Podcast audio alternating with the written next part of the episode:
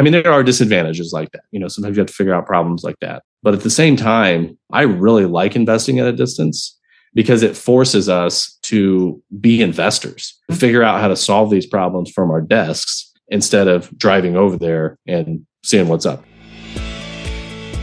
Your network is your net worth.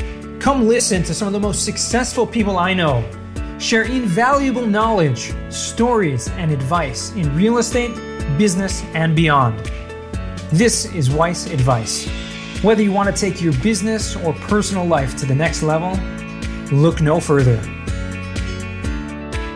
Welcome back to another episode of Weiss Advice. I am your host, Yonah Weiss. On another beautiful day here, I'm excited to be podcasting. As I just told our guest earlier, I'd be doing this all day long if I could. You know, get me a radio show, and you got me signed up for life with a good enough salary. That is. Anyways, great to be here again with Brandon Hicks as our guest today. How you doing today? Good. Yeah. Thanks for having me on. I'm excited to be speaking with you. I know you've had quite the experience in real estate over the years, and it's always great to get fresh perspectives about people doing different things in the real estate world. You know, everyone has a different story and everyone has different experiences. So we're here to learn from you today, Brandon. So I'm just going to sit back and let you teach me. No, just kidding. Want to give our want to give our listeners a little bit of a background. You know who you are, how you got started in real estate, maybe maybe a little bit before. You know, I know you've you've been okay. involved in real estate world for quite a while, but only gone full time a few years ago. So, I'm going to give us a little background on that. So, uh, different is a good way to describe my investing a- approach. I have a little bit of everything, but I started off as a factory worker who started buying single family and small multifamily rentals and I did it creatively out of necessity because I just didn't have any cash, you know, being a, a low level factory worker. Mm. So that started in 2007. By 2014, well, the first few years I just bought a couple,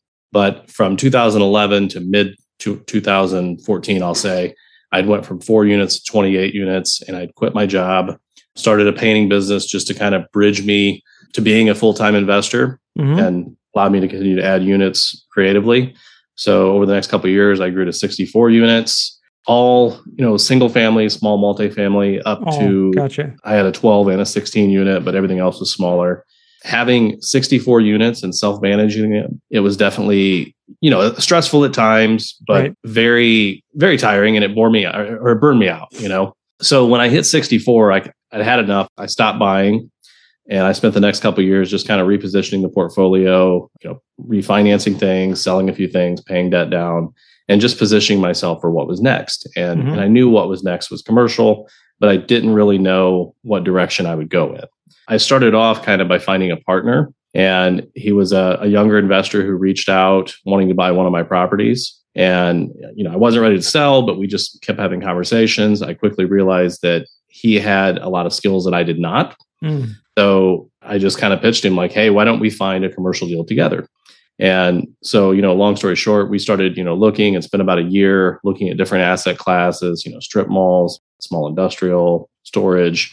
And finally, in early 2020, I found a seller with two self storage facilities in Angola, Indiana, which is not very far from where we live. And it was like a 12 cap deal.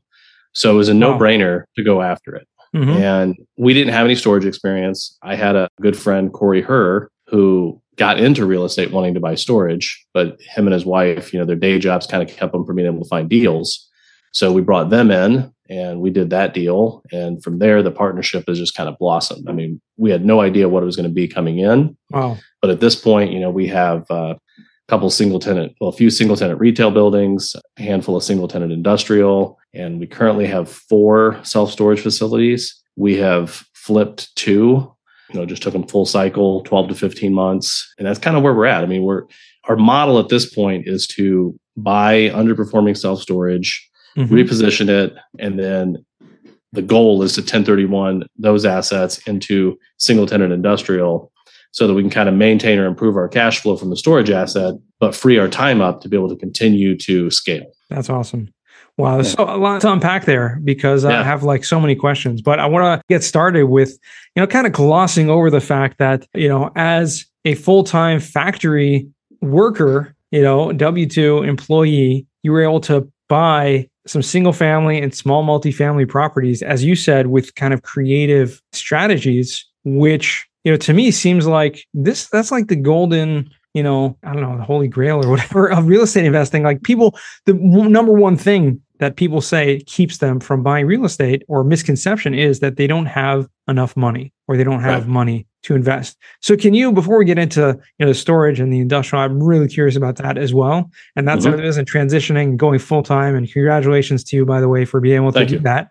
But can you talk a little bit about how you were able to over the, the course of those years, or what of some of those, you know, quote unquote strategies that you mentioned? So I attribute a lot of it to being in the right place at the right time. And what I mean by that is, you know, 2011, you know, we were just coming out of the subprime crash. There was still turmoil in the market. Banks hadn't loosened up by then. So I'll speak on the deals I did in 2007. I did three foreclosed homes with ARV loans through a local bank. And essentially, what that means for the listeners is they were loaning me 75% of the after repair value of these houses. Wow. So, for example, one of them was like 33,000 that I paid. The ARV appraisal was 72. So they loaned me 54,000. So I had an extra 20 grand to go in and fix it up. It paid zero and, out know, of pocket. Yeah, you know, it, it was phenomenal. So I did three of those and went back to the bank for the fourth one. And, you know, by then lending had started tightening and they turned me down. So this would have been beginning of 2008. And I just kind of, or no, beginning of 2009. So I took it as a major ego hit, right? I'd mm-hmm. never been turned down for a loan in my life on anything, had great credit. So I just kind of, you know, I had three rentals at that point, and I just kind of sat back, did my job, and focused on learning more about real estate. So I started, you know, reading a lot of books, podcasts, you know, forums, etc., and learning about creative deals. And so when 2011 rolled around, by then, you know, I, I, I'd done a lot of studying and learning how to structure things. So I, I did a couple deals off the MLS where, you know, like the first one was like 110K triplex. And on paper, I put down $10,000, but with the credits and everything, it was only about six, if I remember right. And that was pretty much all the money I had. So a few months later, that same realtor brought me a package of three duplexes. And that one was we negotiated like a quarter million and $30,000 down, but 15K of it was a note that I gave them on three other properties, just kind of a blanket note. Mm. And then around nine grand of it, nine and a half grand was credits, you know, um, taxes, prorated rents, security deposits, all that. And I used a credit card for the remaining $6,000 and got wow. myself in that deal. And then I took about a year just to kind of, you know, put myself back in a better position. And you know, both of those closings, I had kind of a, an epiphany, I guess. The first closing where I bought the triplex, you know, with five and a half or six grand out of pocket, that owner got a check at closing for 250 some dollars. So in my mind, 50 or 250,000? No, no, 250 some dollars. It was just 250 bucks, you know, because after he paid commission and everything, there was nothing left. Right. So in my mind, I'm like, wow, if I'd found that off market, I could have bought that for $250 out of pocket. That's what ran through my mind the seller of the three triplexes that she actually came to closing with like 1100 bucks and still owed half of her commission that she paid in, in the spring, you know, or, or, whatever, a few months later after we closed. So same thing, you know. So at that point, I started doing direct mail. And back then, a lot of people weren't doing direct mail. Mm-hmm. It was very targeted. I'm in small communities. I knew what I wanted. So I just targeted certain properties. And I was able to negotiate with many of those people just, you know, two, three, four thousand dollars down on, you know, duplexes and such that were 70, 80 grand a piece, you know. And I built up a great reputation of doing that. I bought them all land contract, paid everybody perfectly earlier than what the payment was due. And just the reputation kind of snowballed. I mean, I, you know, for the next deal, I'd have a new reference and it would just mm-hmm. kind of grow from there. That's amazing. So you were still, you know, providing a note of some kind and having oh, yeah having all kinds of i mean that's a great strategy to use because a lot of people don't even know something like that exists mm-hmm. you mentioned listening to podcasts i mean there weren't too many podcasts back then talking about right. real estate i mean what was there like the real estate guys at, you know bigger pockets hadn't even gotten off the ground back then? right then. yeah i guess i guess that was later then yeah i know you know back before bigger pockets i was on a, a real estate forum called cree online have you ever heard of that it's no. creative real estate online before my um, time yeah.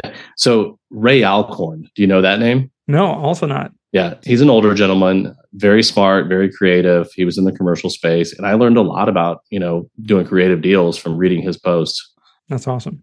Yeah. Well, amazing. And so that took you through doing this, and all the time you're holding these properties, right? These weren't I, like fix and flips. Uh, yep. You know, a lot of people get into real estate and start off buying a house with low low money down, getting the loan from the mm-hmm. bank, fixing it up, but you're holding them and collecting yep. rent, even yep. though you're not really putting much money down. Right. And to to go on to that point, I mean, I still have 38 of those 64 units, and you know they're all financed with banks at this point, except my 16 unit because that seller wanted to do a long term seller financing deal. That's yeah. kind of my quote unquote day job now while I'm building this commercial portfolio on the side. You know, mm-hmm. it pays the bills while while we're building this out. So you're still self-managing, meaning you don't yes. have like yep. farming, which is one of the things that you like wanted to steer away from. Exactly. I would it make sense business wise to hire some sort of management company to handle some of that, or you're just making enough money? It's at this point like I've sold off my problem properties. Like I had a 12 unit when I bought it. The first couple years, it was horrible, and probably mm-hmm. the first six months there was cops there every week, if not every day, of some sort. That property, you know, I turned it around, sold it. It was still kind of a pain even up at the end. So at this point, like I have a lot of long term tenants mm-hmm. who are they're just great. And when I say I self manage it, I mean I do the leasing, I do you know tenant management, I organize repairs and so on. But I don't actually do the repairs. I don't do sure. the mowing, things like that at this point. So it, it takes very little of my time. I mean, most of my focus is on this commercial partnership. That's awesome. So how did you get i mean you talked a little bit about transitioning to going full time at what point did you know that okay i can leave my job i have enough cash flow coming in or enough savings or enough mm-hmm. equity i don't know what that exact calculation was in your mind but i'm curious yeah. to know how you knew a lot of people think okay i'm maybe investing part-time in real estate when do i make that decision to jump in yeah. and let's go full-time into doing this so i can give you two answers to that because i basically did it twice so the first time for the factory job, I mean, I was making like 14 bucks an hour. I was stuck in there on a Saturday night on overtime. You know, wow. my kids were home, my wife was home, and I just started running through the numbers while I was running a press. And it's like, okay, if I refinance these five properties, if I start doing the mowing on these, and I start doing some of the repairs, and maybe start some sort of side hustle, like I can quit. And I literally told probably it was a small factory. I probably told half the people I work with that night that I was quitting in six months, and that's what I did and it worked out fabulously. I mean, I added another 20 some units over the next couple years. Um, you know, I had a, a fairly successful, you know, small painting, I'm going to say with air quotes business because, uh, you know, I was the employee along with whoever I had helping me. Right. So it's not like a business business, but it worked out well. It was a nice bridge. And then when it was time to quit that, basically what I did was, you know, I, I sold a handful of properties, restructured my debt, refinanced some other things, and everything that I did, you know, with that, it worked out to about a four thousand dollar a month swing in cash flow. And I'm like, I'm done painting. You know, now I there can focus on figuring out what the next step was. There you go. And yeah, amazing, amazing. So now you found your partner. You guys are buying self storage, but you mentioned kind of transitioning, buying the storage, not necessarily as like a long term goal, rather as more of kind of like a short term play to kind of get into the space to have enough capital to 1031 or have enough equity built into those deals to 1031 exchange those to larger industrial you mentioned mm-hmm. property so why industrial? And we've talked about a little bit on the show but just curious to hear where you come from. And before i even get to that i actually wanted to back up and ask you another you can, you can combine the answers if you want but the whole time you are you're in some little town in indiana. I don't even know yep. where that is. I think it's like somewhere near fort wayne right? Yep and you are you know buying all these properties locally or are any of them kind of outside of your locale? So my residential is all local. And then in the commercial partnership our first storage our first couple storage deals were about a half i live in Avilla indiana. One of my partners lives in auburn indiana and the other two in kendallville indiana. So we're all just north of fort wayne so the first two storage deals were just north of where we're at. We bought a small retail building next that's you know a half hour in another direction. And then we've got a couple of industrial buildings within you know say 40 50 minutes of our houses. But outside of that like everything else is is out of state.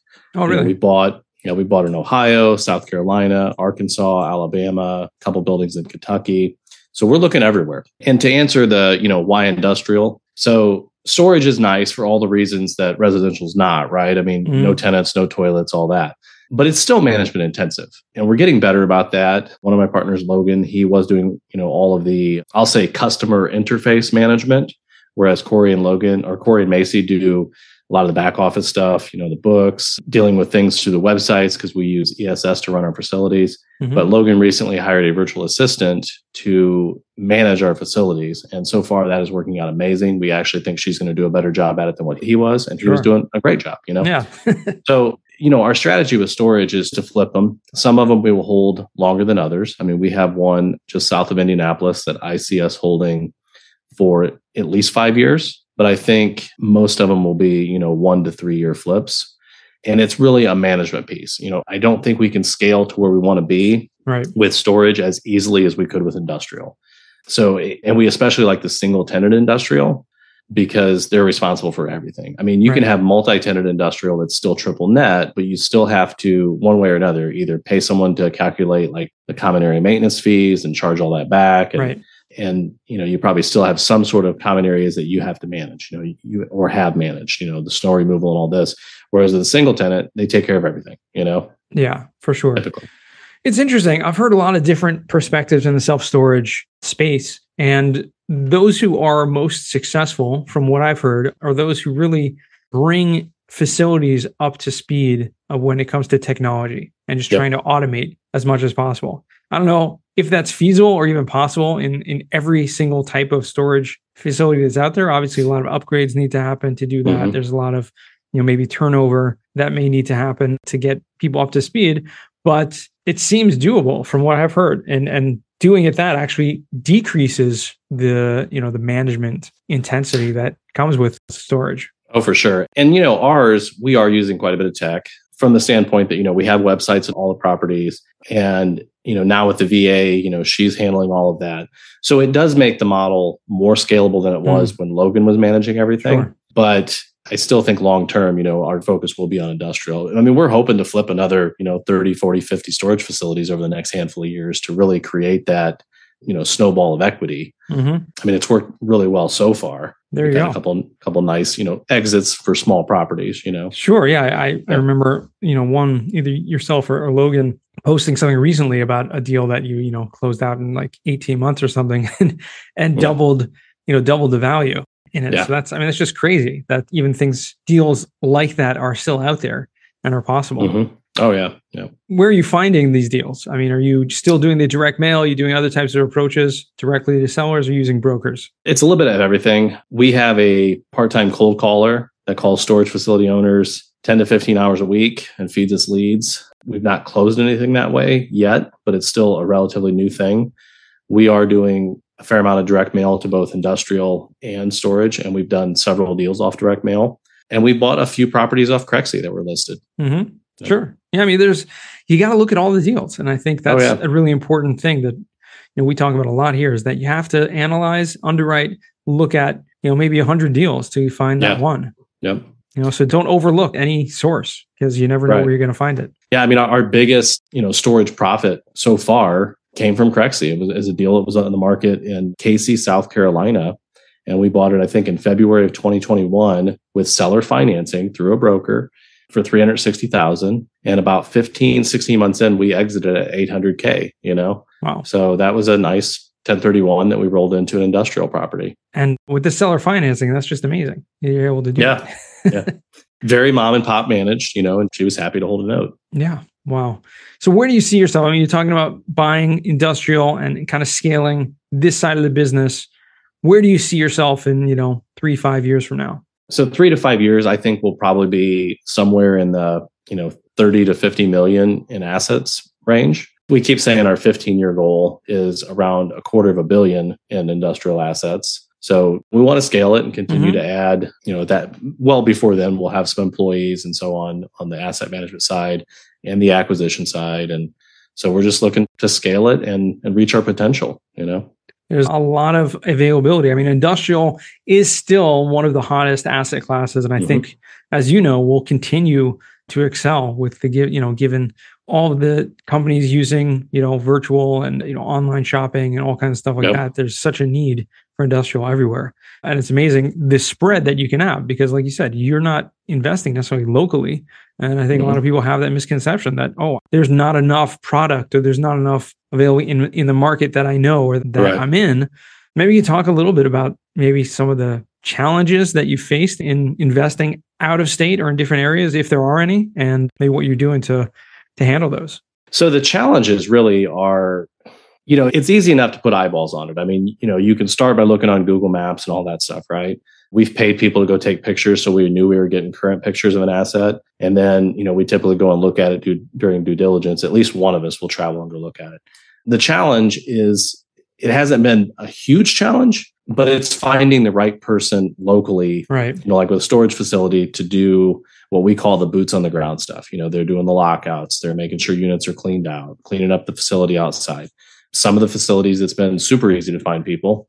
Others, it's you know been challenging. At this point, we have great people on all those properties. But that that's really it. I mean, if as long as so, there's four of us in our partnership.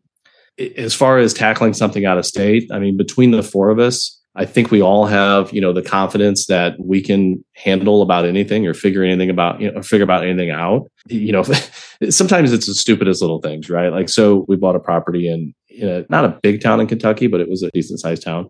And we were trying to, it was an industrial property and it was vacant. So we were trying to get the water switched over to our name. And their policy was they had to see you sign it in front of them. And I'm yeah. negotiating on the Small phone. towns.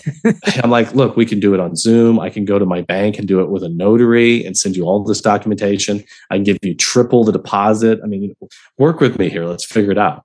And they wouldn't budge. So I sent Logan in and let him play bad cop. And like he literally like emailed every single employee that he could find on the town website.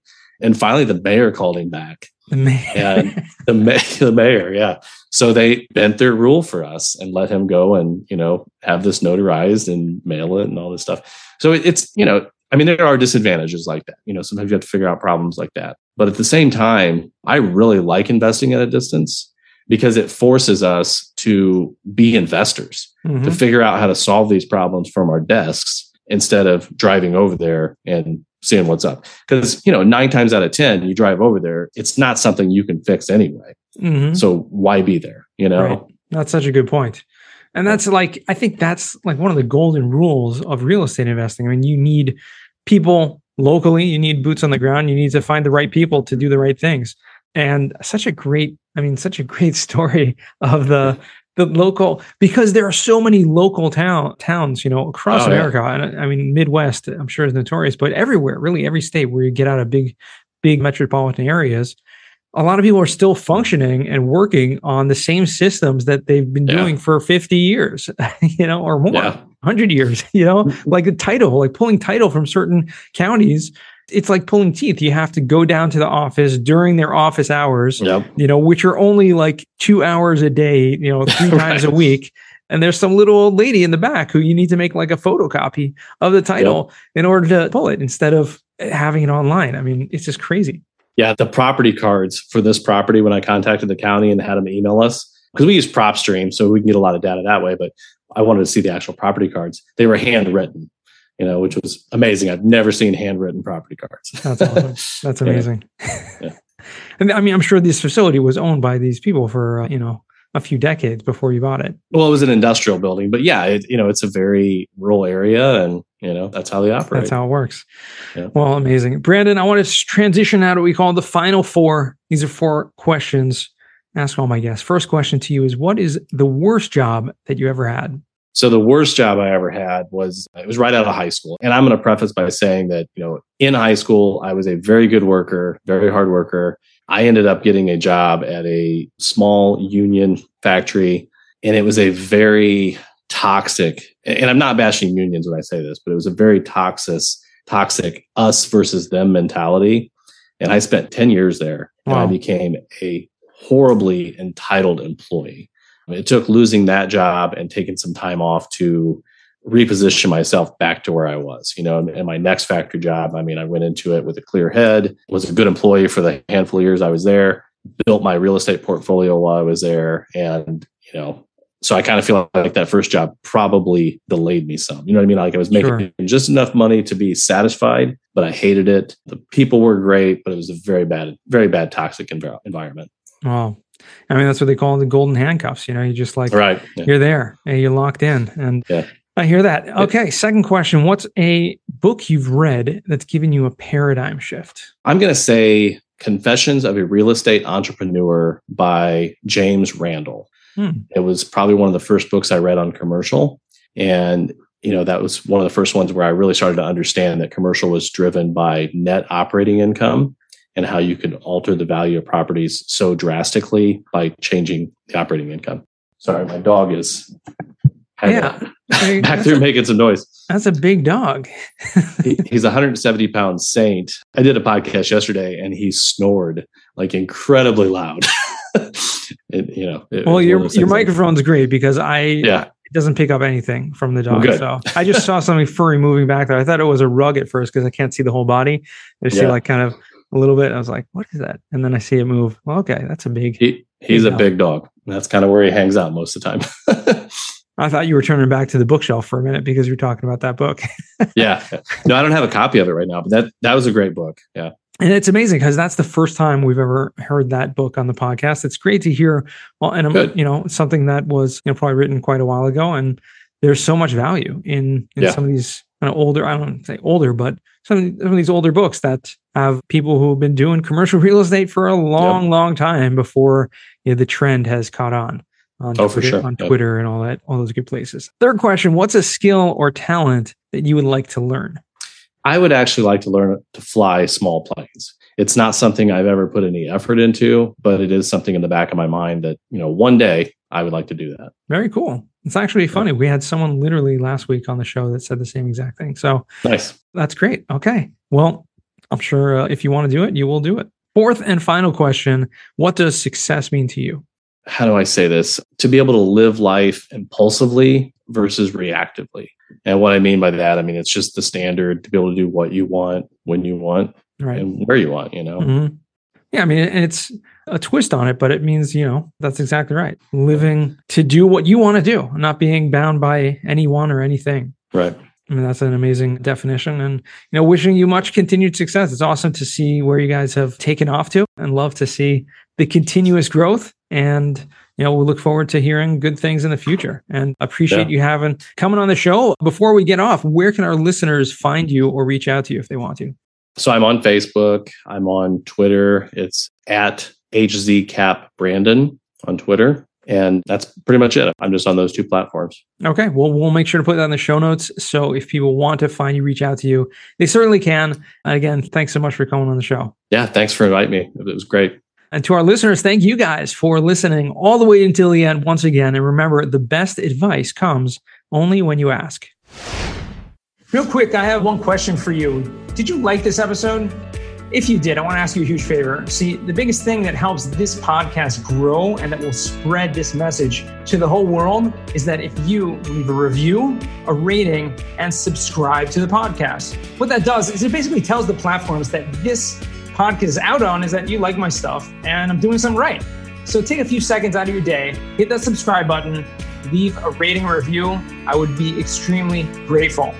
Also, I want to hear from you guys. So I want to hear some feedback. If you have any questions for future episodes, please find me on LinkedIn, send me a DM, a connection request, Yonah Weiss, and I'd love to hear from you.